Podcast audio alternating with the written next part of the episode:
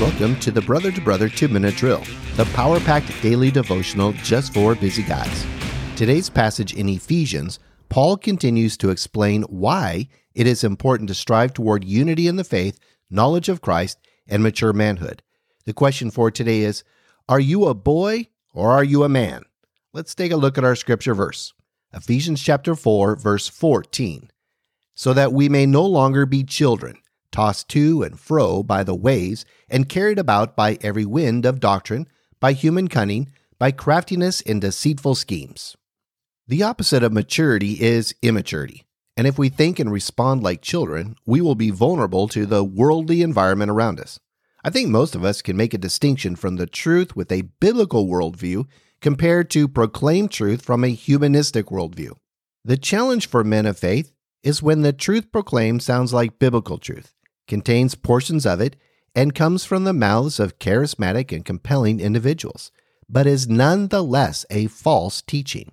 At times, this teaching can be an overt contradiction to God's Word, but in most instances, it may simply be a partial truth that leaves out a critical element to have a greater appeal to the listener.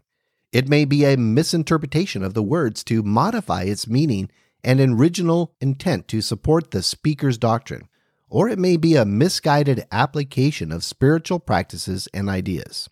In this information age, where there is an endless number of, quote, preachers who are proclaiming biblical doctrine, we all need maturity and sound judgment in what is true and what is not.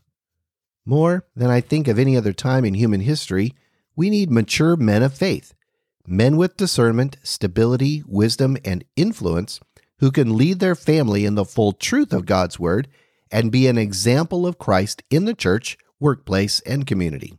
I have observed too many brothers who have been caught up in fringe movements or doctrines that have left them disappointed and off course, or they have not had a full comprehension of God's Word to make a sound judgment with confidence to counter a doctrine that sounds or feels askew.